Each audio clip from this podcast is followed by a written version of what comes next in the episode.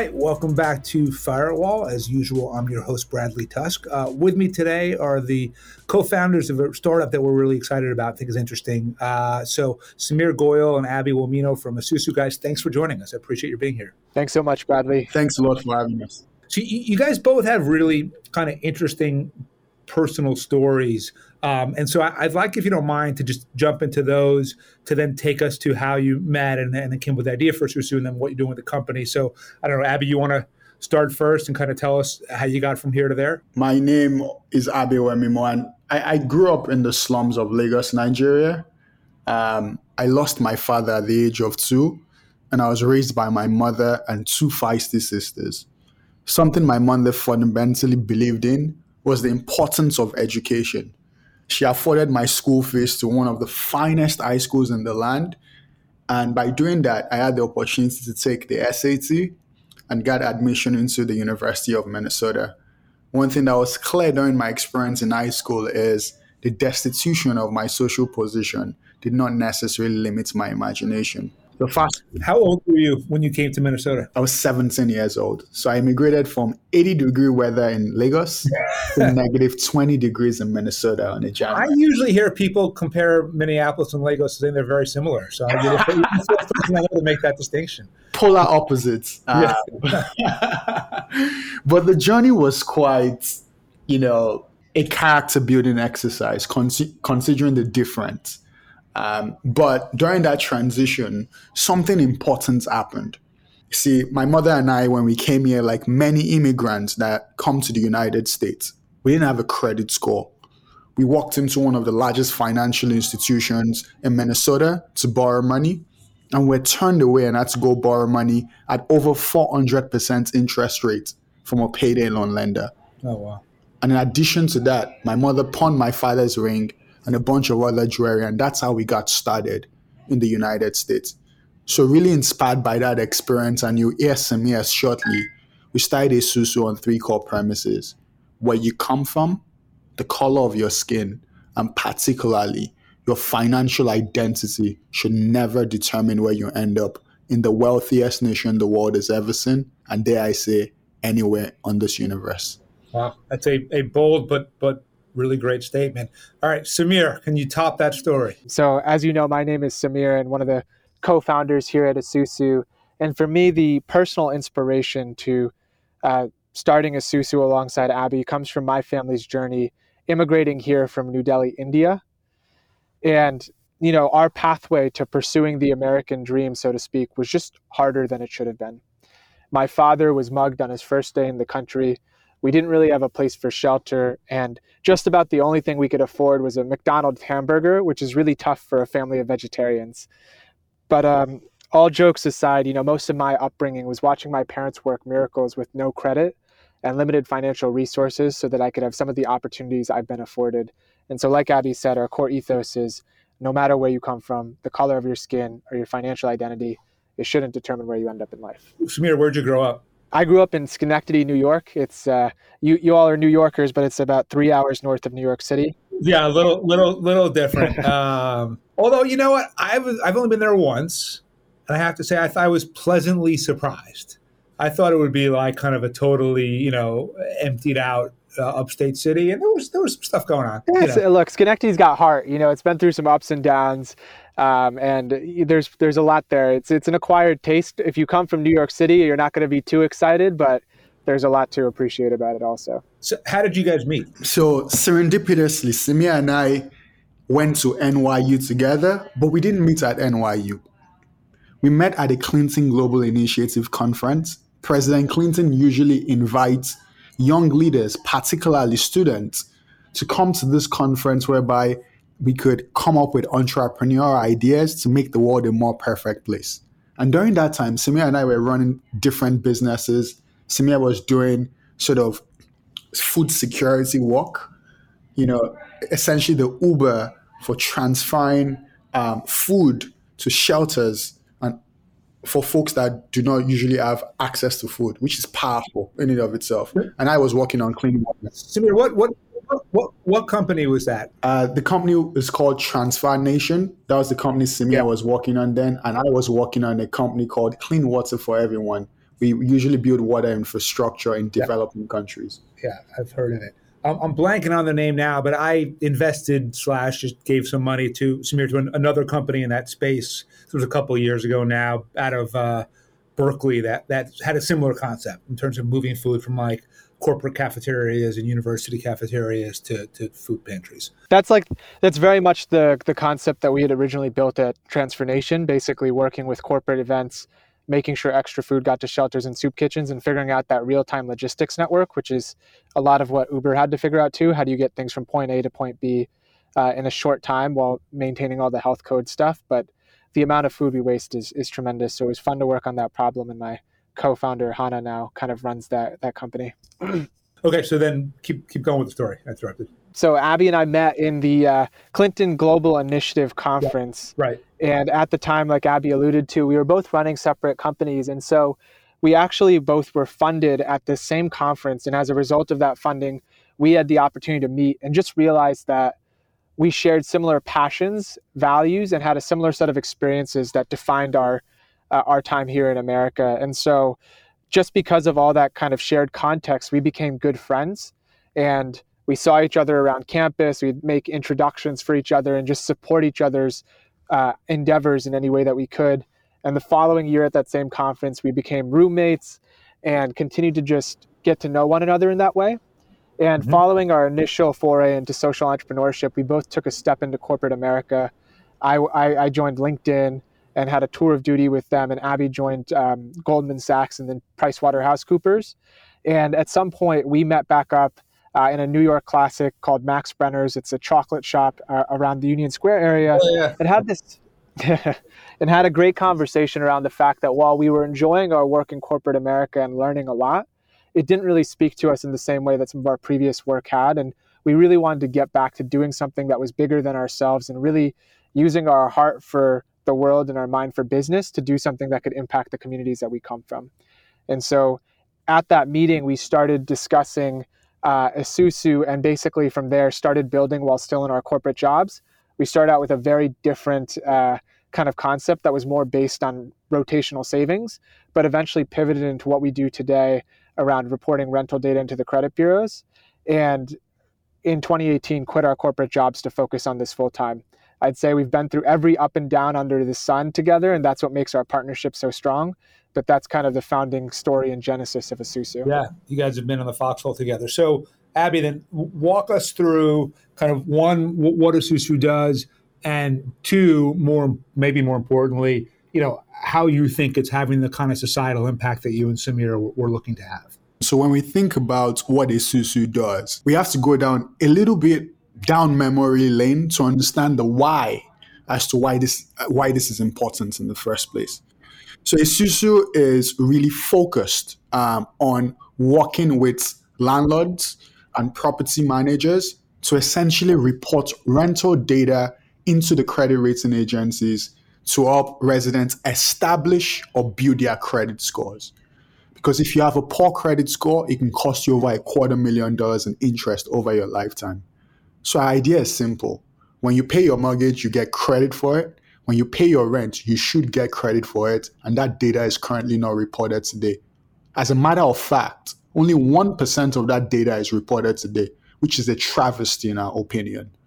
And the last thing is if residents can afford to pay rent, we offer them zero interest loans, paid directly to their landlord so they can stay in their home. And as a society, we're not solving homelessness backwards. So, if you're offering zero interest loans, how do you guys make money? We make money by charging the landlord. We make a simple argument to the landlord and say, look, if your residents are in a good financial health, and if you have a situation whereby there are rent shortfalls and we offer the zero interest loans, right? It is better for you to pay us instead of the residents paying us. So we work with the landlords. They pay us because they fundamentally believe their residents are their most important assets.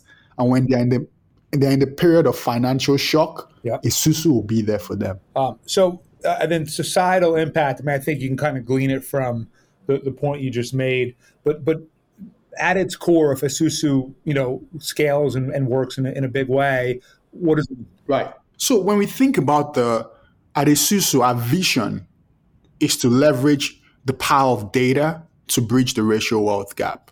And you might ask, what does credit have to do with that?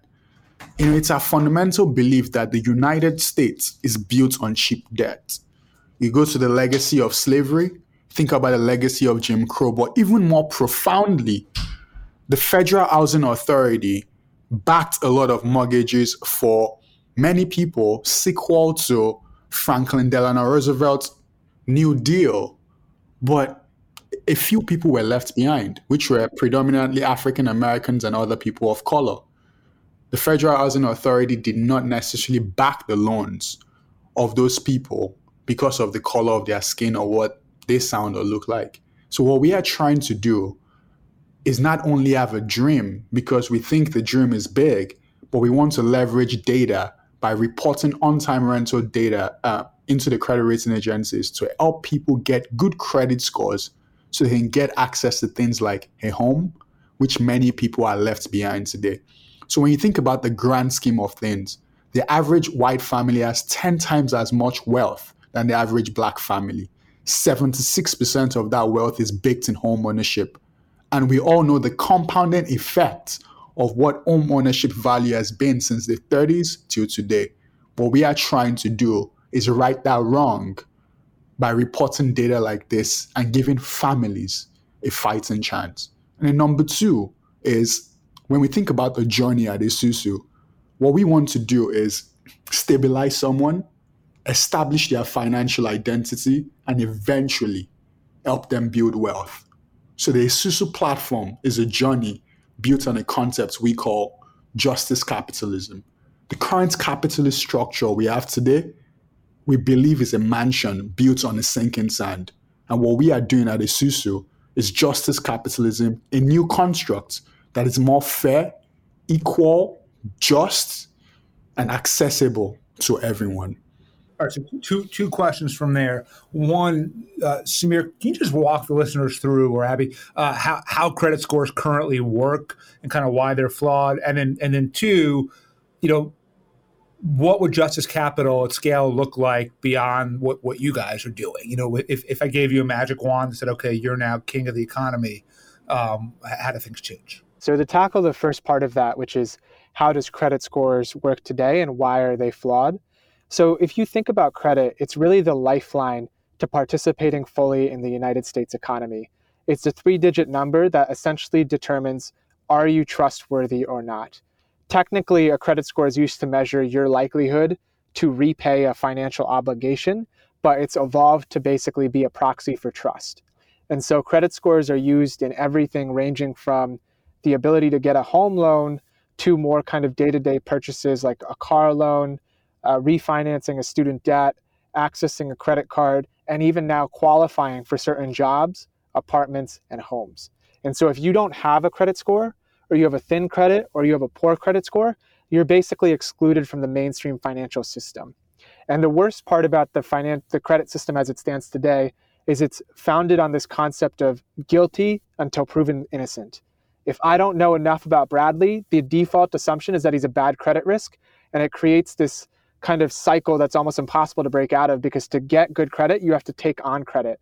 And if your mom and dad didn't put you on a credit card when you were young, or you didn't go to a top notch university where you were able to use your educational background to access a credit card, you basically have to take out predatory debt that traps you into a debt cycle. And then you're never able to really rebuild that credit. The reason why rental data is so powerful as a addition to credit scoring and overall this system of determining trustworthiness is because most people who are left behind from the financial system today are renters.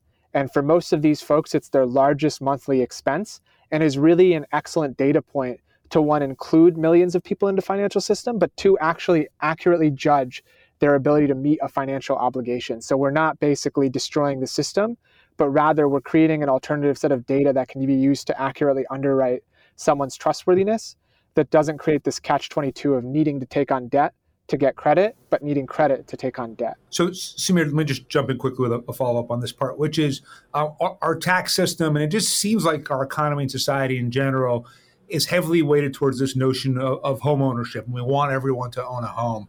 Um, obviously there's a discriminatory you know piece to that which you guys are, are fixing and correcting but from a macro standpoint is, is that thesis right or wrong? Yeah absolutely. So our entire tax system is definitely set up to incentivize home ownership and actually to incentivize people to purchase uh, rental and single family home properties at scale. There's no asset class that is more tax advantaged than real estate.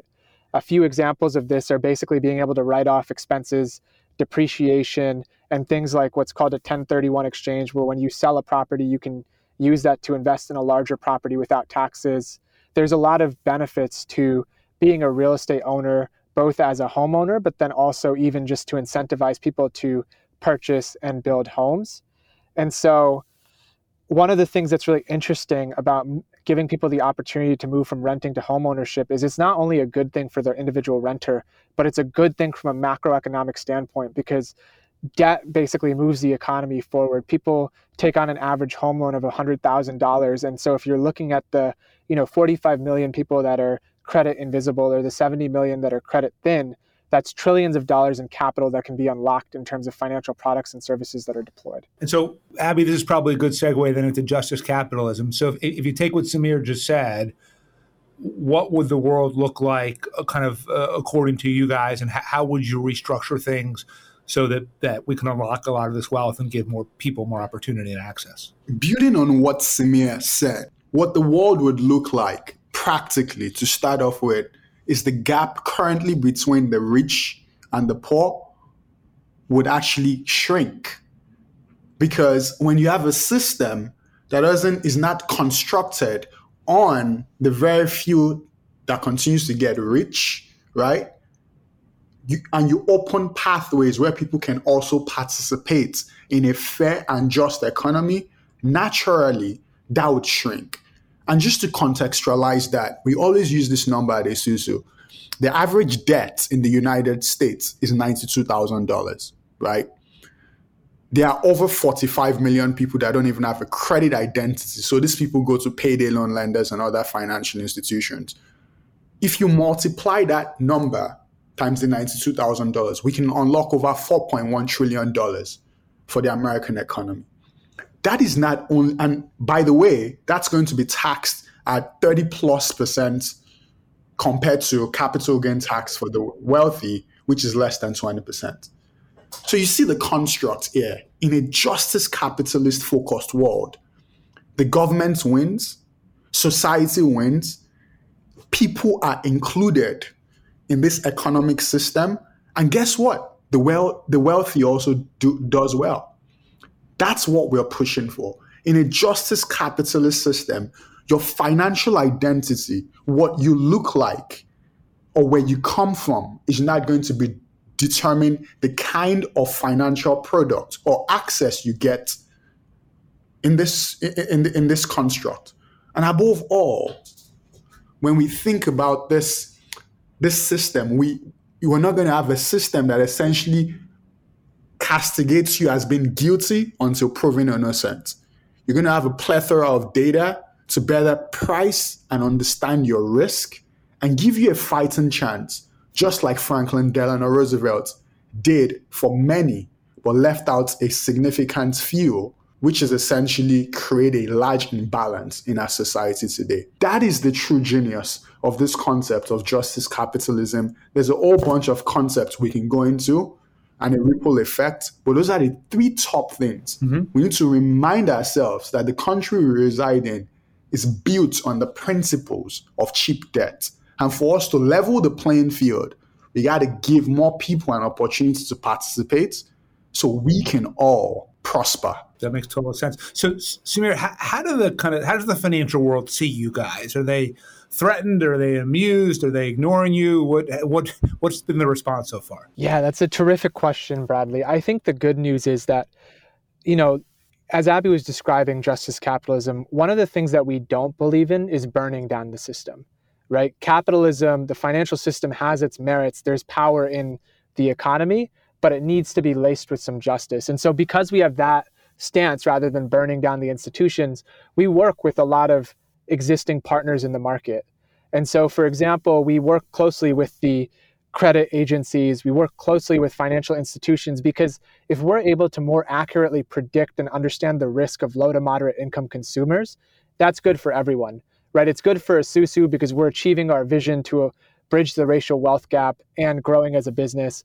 But it's good for the credit bureaus because they can actually make more money because they're able to understand the credit profile of consumers they don't currently understand. Financial institutions are able to deploy more of their balance sheet just serving a larger portion of the population and they're able to manage their risk appropriately because they have the right data points to underwrite that risk.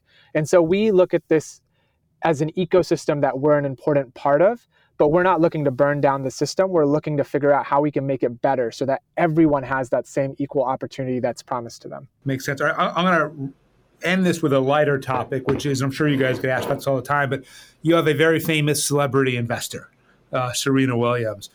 How'd you guys get to her and what'd you say that convinced her to do this? Look we're, we're very privileged bradley to walk alongside you know an exceptional the greatest tennis player of all time and incredible investor. You know she mm-hmm. alongside her team looked at the the value proposition of Esusu and fundamentally came to a conclusion that we can not only outperform from a financial metric but we can all we can also do a lot of good in the world See, Serena Williams is someone we call a justice capitalist also because she fundamentally believes doing well and doing good is not mutually exclusive. So we're very fortunate to have her in our corner. It's been a joy working with the Serena Ventures team.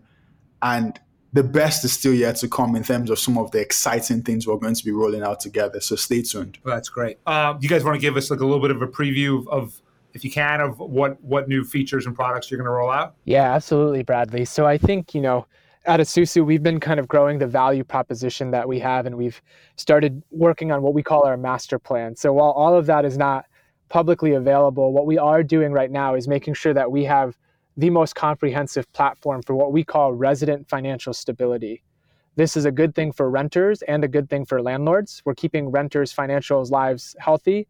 And for landlords, we're increasing the stability of their assets because their most important asset is actually their renter. And if they're financially healthy, then the property performs well. What this looks like is right now we do rent reporting, tell people build and establish credit. We do our microloans to help keep people in their homes. We do predictive analytics, but we're going to be adding additional products and services to that. So you can think about things like flexible rent payments. You can think about things like insurance products. You can think about financial literacy and credit education, but really making sure that our platform is holistically solving this problem of resident financial stability. That's kind of our core focus right now. And then on our end, we're growing really fast as a business. And so we're super focused on making sure we're, fo- we're nailing our execution and just scaling with some of the partners that we already have. Because today we already cover 2 million rental units across the country. We anticipate within the coming months to be closer to 5 million. And so there's a lot of uh, just growth to be had and execution to focus on. Uh, last question How do people sign up and how do landlords participate? What's the best way for people to find you guys? Landlords can go to www.esusurent.com. We're very active on LinkedIn, so you can find us as Esusu. We're active on Instagram, my Esusu, but the website is the number one go-to spot, www.esusurent.com incredibly excited to engage. Great, very cool. Hey guys, look, one, thanks for coming on, and two, congratulations. It's, it's rare that you see someone who's you know really trying to do both well and good and succeeding at it in the way that you guys are. So uh, really congrats on, on what you're doing and uh, we'd love to have you back on sometime soon. Thanks so much bradley. It really means a lot to us and appreciate you giving us a chance to engage with your audience. Um, if you need anything else just let us know but hopefully we can meet in person sometime. Would, would love to. That sounds great. Thanks a lot bradley. Awesome. thanks guys